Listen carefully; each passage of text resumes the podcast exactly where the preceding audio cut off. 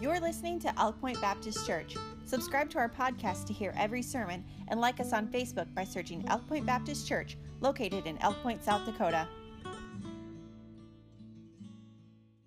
My wife always tells me, don't say everything that you're thinking, but I thought as they were, I always think about the future being bright here at the church. You know, we got so many of the young kids and everything, and they brought up with those sunglasses, and I thought, man, the future's so bright they had to wear shades. But anyway, Romans chapter number 6 this morning. Pray for me, Ralph. Romans chapter number 6 this morning. I want to preach on the topic today, on a baptism that transforms. A baptism that transforms. Am I sounding extra loud to anybody else? Because I'm going to be getting louder. All right, Nate's nodding his head. So get me, I don't know what's going on back there, but just get me, I don't know if it's the monitor's turned up or what it is, but a baptism that transforms, because it's going to get in my head and I'm going to try to lower my voice, which may be a good thing. But in Romans chapter number 6 is where we're going to be today. Now, I was thinking about this because we're leaning in, we're coming up on our baptism service, and if you've followed the Lord as far as in faith and you've trusted Christ as Savior, but you are yet to be baptized, please see me because we are having a baptism on June the 27th, so you do need to follow the Lord in baptism. And as I was thinking about kind of coupling this with last week's message, I preached last week about the Ethiopian eunuch who wanted to be baptized, but he needed to believe first, and I'll refer to that in just a moment. But then I thought about preaching today on about baptism, and as I began to study, I started thinking about a baptism that transforms. Now, you may be surprised to learn that baptism is an exciting subject. Now, I don't know if you think about baptism as being an exciting subject or not, but it is. It's an exciting subject, and it's one that your personal experience concerning baptism greatly affects. Now listen to me. Your personal experience concerning baptism greatly affects whether or not you live a successful life. It affects the person you become, and it affects where you will spend eternity. Got your attention? Now, what if I told you that the baptism that I'm talking about, and I want you to hear this as loudly as the sweet baby was crying, amen? I want you to hear me as loudly as I can say it today. The baptism that I'm referring to, at least here at first, has nothing, with all caps, bold print, nothing to do with water. I'm talking about a baptism that transforms, has nothing to do with water. Now, how many of you ever imagine? Now, you say, well, I've heard of sprinkling, and I've heard of pouring, and I've heard of different sorts of water used in baptism, but I've never heard of a baptism without water. Well, folks, that's the one that really counts. That's the one that really matters. And you say, well, how can there be a baptism without water? Well, I got to tell you, I'm really glad you asked today, because that's what I'm going to try to answer just for a moment. There's an important kind of baptism, and we learn about it in 1 Corinthians chapter 12, verse 13, where the Bible says, 1 Corinthians 12, 13, "For by one Spirit are we all baptized into one body, whether we be Jews or Gentiles, whether we be bond or free, and have been made all to drink into one Spirit." I'll emphasize again, for by one Spirit are we all baptized into one body. Folks, this baptism, the verse I just read to you, has nothing to do with water, but it's referring to baptism. It's referring to Spirit baptism. It's referring to a baptism that's by faith. Spirit baptism is a spiritual reality. Now, you may be surprised to learn that roughly 25% of the times you read the word baptism in some form or the other in the New Testament, 25% of those times have nothing to do with water. 25% of the time the word baptism is used, it is not referring to a method of baptism as far as a water type of baptism. and I did the math, you can check, but that's about right. I believe it's 18 out of 74 times, 18 out of 74 times, if I remember correctly, that the word baptism is referring to either spirit baptism or something deeper with the meaning. In other words, it's referring to the meaning of baptism rather than the method of baptism. And I want to get that, say that again.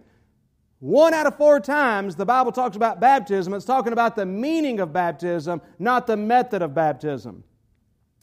So I want to make sure that I'm not confusing up here today as I'll talk about this. But without any further ado, let's get into Romans chapter number 6 and read verses 3 through 5.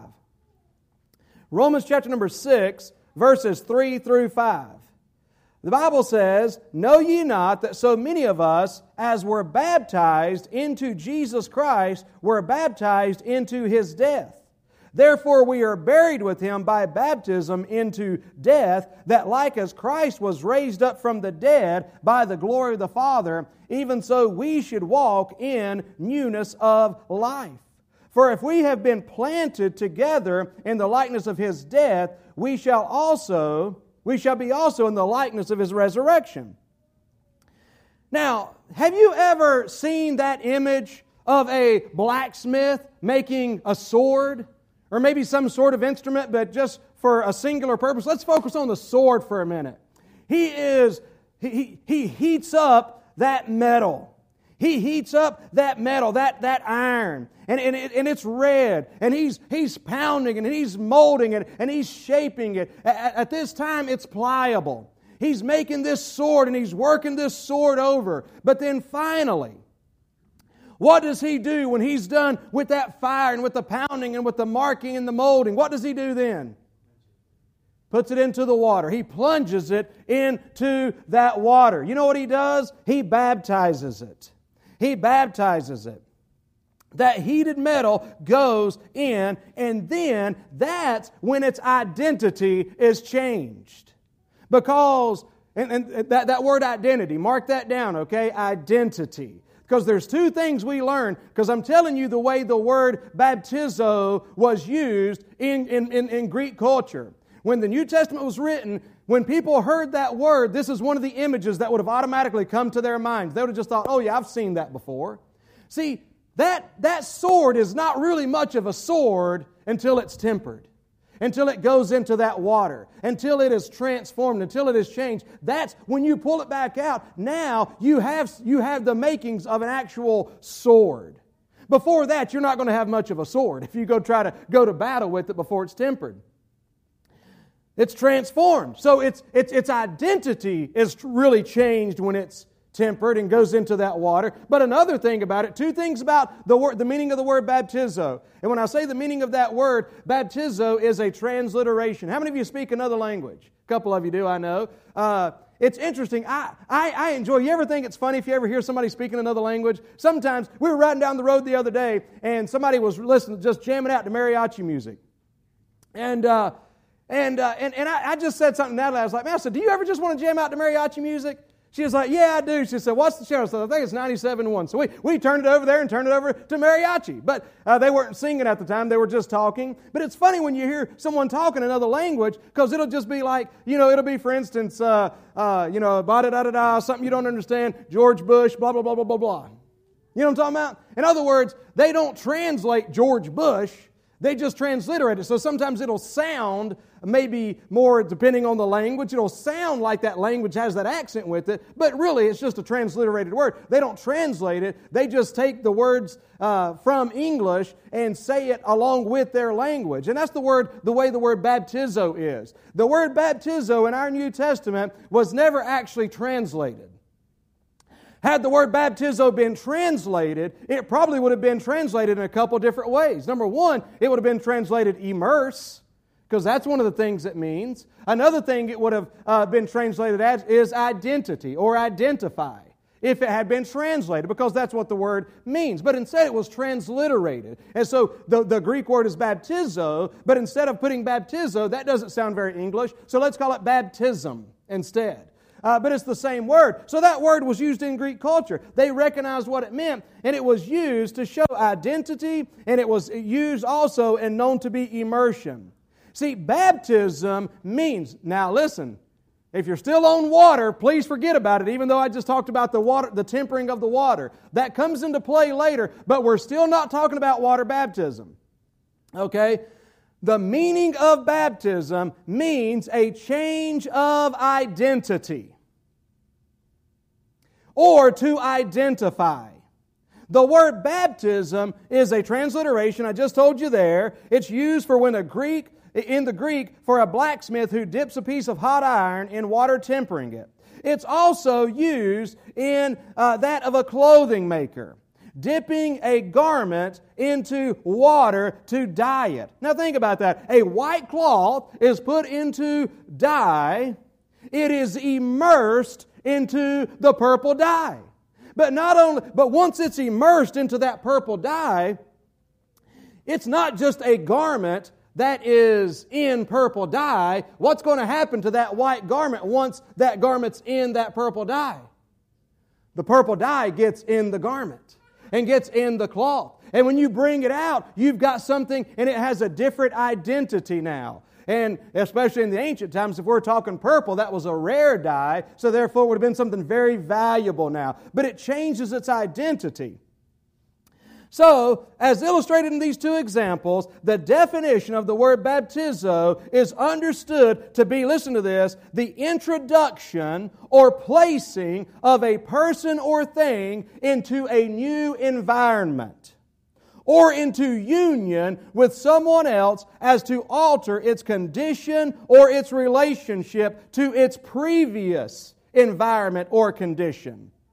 So baptism, the kind of baptism I'm referring to at the moment, refers to the act of God introducing a believing sinner into vital union with Jesus Christ, in order that that believer might have the power of his sinful nature broken and the divine nature implanted in his identification with Christ's death, burial, and resurrection. Now, I don't know if you followed all that or not, but what I'm just simply trying to say, look at these verses again, if you would, with trying to keep that in mind. Romans 6, verses 3 and 4, at least at this moment. The Bible says, "Know ye not that so many of us that were baptized into Jesus Christ..." You are water baptism. You do not get water baptized into Jesus Christ. How do you get baptized into Jesus Christ? We looked at it earlier. 1 Corinthians 12, 13. "For by one Spirit are y'all baptized," identified with Jesus Christ. "We're baptized unto His death. Therefore we are buried with Him by baptism unto death, that like as Christ was raised up from the dead by the glory of the Father, even so we should walk in the newness of life." Go ahead and read verse 5. "For if we've been planted together in the likeness of His death, we shall also be in the likeness of His resurrection." So this alters the condition of the relationship of the sinner with our previous state and environment, and brings us into a new environment. That is to say, that the very moment you put your faith and trust in Christ, that very moment you were baptized by the Spirit into Christ. You were identified with Christ's death, burial, and resurrection. And really, even more than that, you were immediately identified with Christ. So when you're saved, the reason that we're changed from the inside out is that we don't just go and say, "Hey, I want to become a Christian. I think I'm going to go get baptized," as we think about it. That all that does is get you wet, right? Really. But when we trust Christ by faith, baptism is, we don't call it this a lot of times, but baptism is where the change takes place. The change takes place because, like the garment, we're put into Christ. And when we're put into Christ, spiritually speaking, guess what? Christ gets in us too. Amen.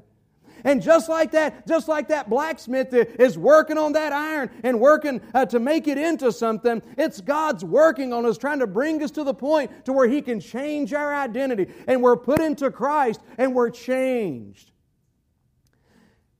Now, and I'll just give you a couple of other examples here. Colossians 2:12, the Bible says that we are buried with Him in baptism Colossians 2:12, we are buried with Him in baptism, wherein also ye are risen with Him through faith of the operation of God, who hath raised Him from the dead. The Bible's reiterating that when Jesus died, you died. When Jesus was buried, you were buried. When Jesus rose again, you rose again in Him. It's our identification with Him. Look at verse 5 again. The Bible says here in Romans chapter 6, verse 5, for if we've been planted together in the likeness of His death, we shall also be in the likeness of His resurrection. This is kind of a cool thing. The word planted right there means to be united together. Listen to this. The word planted means to be united together. The word planted means to be grafted in. Grafted in. Romans, later on in the book of Romans, I believe it's chapter number 11, talks about how that we were grafted in. And you remember what Jesus said in John 15? He said, I am the vine, you are the branches. See, faith in Christ, we don't think of it in these terms, but really we were identified. See, the wages of sin is death. Jesus paid that death. When we accept Christ by faith, we are accepting the fact our death has been died already because we died with Christ. He was buried. The Bible says we're buried with Him. We're raised with Him. He said, I don't understand all that. Well, I don't understand it all that great either, but I know it to be true. Amen? And I know some other things about it. That since I have been baptized into Christ, that also means that there's been a change. See, the baptism of the Holy Spirit identifies every born-again believer with the Lord Jesus Christ in every phase of His eternal work and life. The Bible says over in 1 John, it's a verse that we're dealing with several weeks ago in Sunday school. The Bible says in 1 John chapter number 4, as He is, Jesus Christ, as Jesus Christ is, so are we in this world. Why do I stand just before God today? It's not because I'm trying to live a good life. It's not because I turned over a new leaf. It's the reason I have a relationship with God, the reason that I know I'm going to spend eternity with Him has nothing to do with all that. It's because I'm trusting in what He's already done. I'm in Him. And when God looks at me, and when He looks at us today, He doesn't look and say, well, that one's good, and this one's better, and that one's not so great. This one's kind of earning heaven. See, there's a dividing line, people. You're either saved or you're not, which is a way of saying this. Spiritually speaking, we don't use the terminology that much, but you're either baptized or you're not. You're either identified with Christ or you're not. Which is just simply to say this. When God looks down across this congregation this morning, He sees two types of people in context of what I'm saying. He sees people who are in Christ, that when He looks at you, He sees Christ. And then He sees people that when He looks at you, He still sees the sin. He loves you, but you're either in Christ or you're not. The only way we can be right with God is if we are in Christ. If we have accepted that which He has done for us. So, in both of the illustrations He uses here, baptized with Him, planted with Him, planted with Him, engrafted with Him. In both these illustrations, the meaning is to convey the remarkable truth that Christ's death was our death. His burial was our burial. His resurrection was our resurrection. He knows.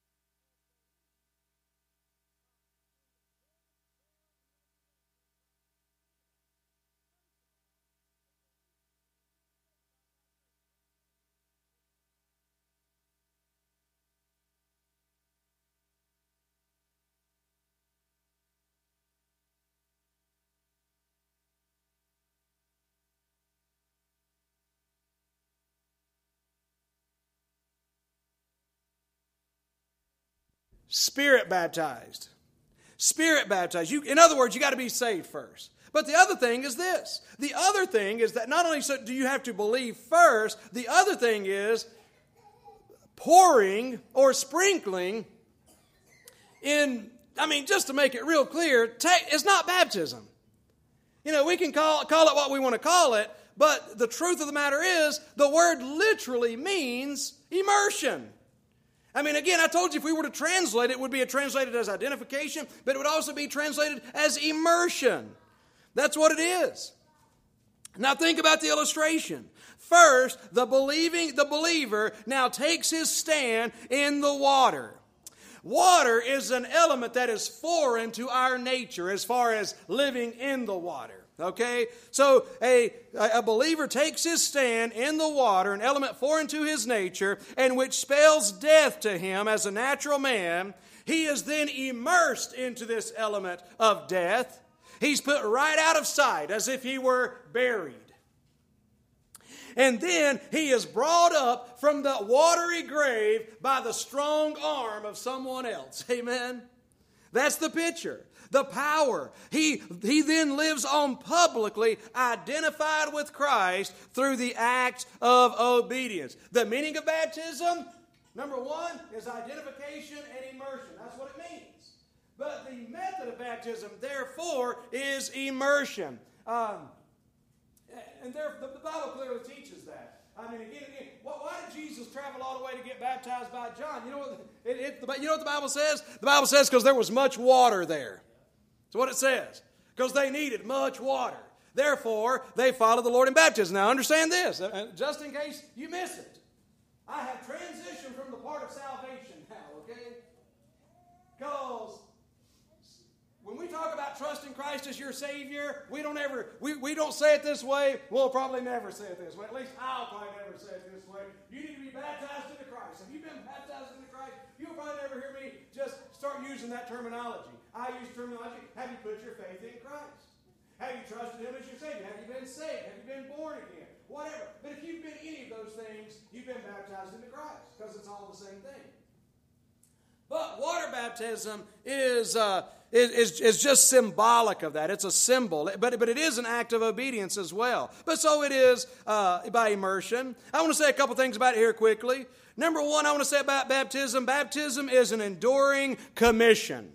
Enduring commission. Jesus said in Matthew 28, verse 19, He said, "Go ye therefore, teach all nations, baptizing them in the name of the Father and of the Son and of the Holy Ghost, teaching them to observe all things whatsoever I have commanded you. And lo, I am with you always, even unto the end of the world. Amen." So baptism is an enduring commission. Number two, baptism is an earnest demonstration. Again, a demonstration, not salvation. But it demonstrates a couple things. It demonstrates that you have put your faith in the death, burial, resurrection of Christ. But you are also publicly saying, I am in my identification with Christ. I am dying to my old life. I'm putting my old life behind me, and I'm walking in newness of life. I'm committed to live my life for Christ. But there's another side of baptism. Now, there's exceptions to this. Acts chapter number 8 that we preached of last week is an exception. The Ethiopian eunuch was baptized, but we don't know that he was joined to a particular church. He went on to Ethiopia. And we know that Ethiopia was influenced by Christianity early on, no doubt through this man. But he wasn't baptized and then started going to that church in Antioch. He didn't. But for the most part, Acts chapter 2, verse 41 says, "Then they that gladly received his word were baptized. And the same day there were added unto them about 3,000 souls, and they continued steadfastly in the apostles' doctrine, fellowship, and breaking of bread and in prayers." So what happened? The people heard the word of God. They trusted Christ. Then what happened? They were baptized, and then they were added to the church at Jerusalem. They became members. They joined that church. And they continued with them. And so baptism is an outward symbol of our faith. It's a symbol of our commitment to Christ. But it's also a symbol of our commitment to His local church. So it's an enduring commission. It's an earnest demonstration. And then lastly, and this gives the last point, there's an essential precondition. Last week we looked in the book of Acts, chapter number 8, that Ethiopian eunuch was interested in being baptized. And he asked the question, he says, "What doth hinder me to be baptized? I would like to be baptized." And he said, "If thou believest with all thine heart, thou mayest." If thou believest with all thine heart, thou mayest. Folks, that's the must of baptism. Now, as I close today, I'd like to give you just an illustration, and this is closing. I want you to imagine with me, we had several people that graduated within the last couple of weeks. More is going to be graduating next year. We have some juniors. But I want you to imagine a scenario that in a certain region of a country within our population, there is much like ours, there's this area, there's this whole region of our culture that they encourage their kids to graduate from school. So your nephew has graduated from this region over here where, just like us, they encourage their kids to graduate from school. You travel to see your nephew as he graduates. He walks the aisle proudly in his cap and gown. He walks on the stage and receives some sort of a diploma. There's the pomp and the circumstance, and it's just a beautiful ceremony and the whole thing. They have the big reception afterwards, and it's all great. But during the reception, you happen to ask your nephew, so what was your favorite class in school? And your nephew just gives you a blank stare. Class? School? Class? Class. What was your favorite subject? I mean, you've been studying for the last 12 years. What was the favorite thing? And your nephew just says, I never took a class. No, I never actually attended any classes. Can you imagine that? A culture where kids no longer actually attended classes, but at the age of 18, I guess it's time. He's 18 years old. We need to have a ceremony.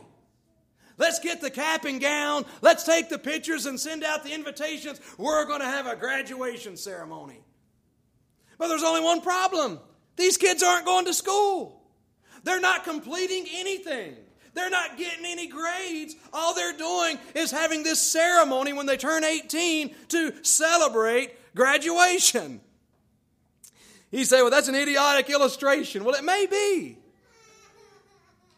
But I'm trying to say that's exactly what goes on. Now, what's going to happen? What's going to happen when that nephew of yours goes and,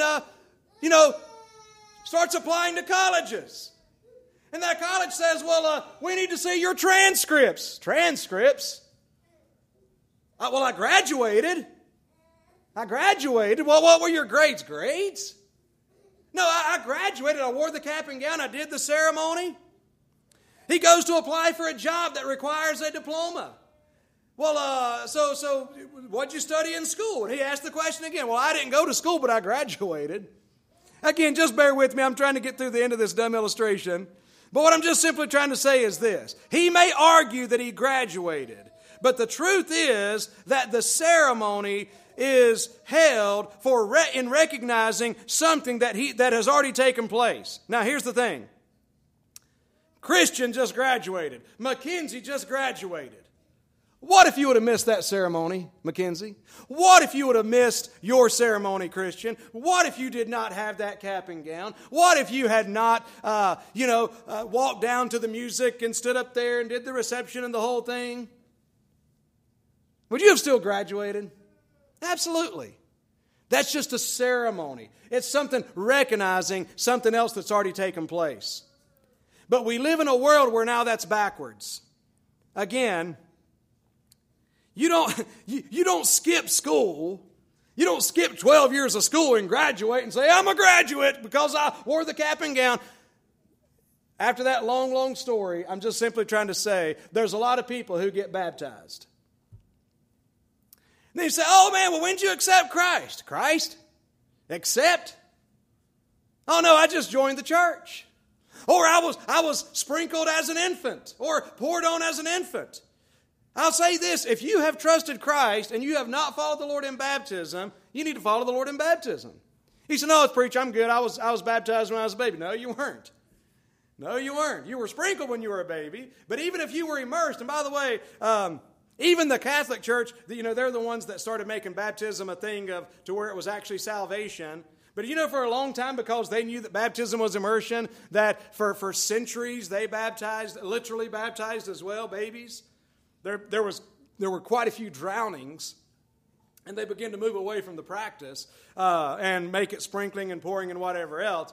But the point is everybody used to know that it meant to immerse. The point is simply this. If you've trusted Christ and have not been baptized since you've trusted Christ, you need to follow the Lord in baptism. Amen? We're having baptism on the 27th. There's an opportunity for that. But make sure, no matter what culture may be confused or think, you can go do a graduation ceremony all you want to. I could have come, stood in line there with Mackenzie. I could have snuck in, put on the cap and gown. Walked right down the aisle, you know. They wouldn't have called my name, but I could act like I was somebody else, you know. And went up there and just had a good old time. But the problem is I didn't actually do any work. I didn't do anything to get a degree. There was nothing. That ceremony was to show and appreciate and to celebrate something that had been worked on, something that had already been previously done. And that's what baptism really is. You can be baptized and not be saved. But you can be saved without being baptized. The thief on the cross was baptized. But that doesn't take away the importance of baptism. If you have the opportunity, many don't, to be baptized. Many don't. But if you do have the opportunity to follow the Lord in baptism, you should. You should. But the first question is, as we all stand and Danny comes, have you trusted Christ as Savior? Do you know the Lord as your Savior today?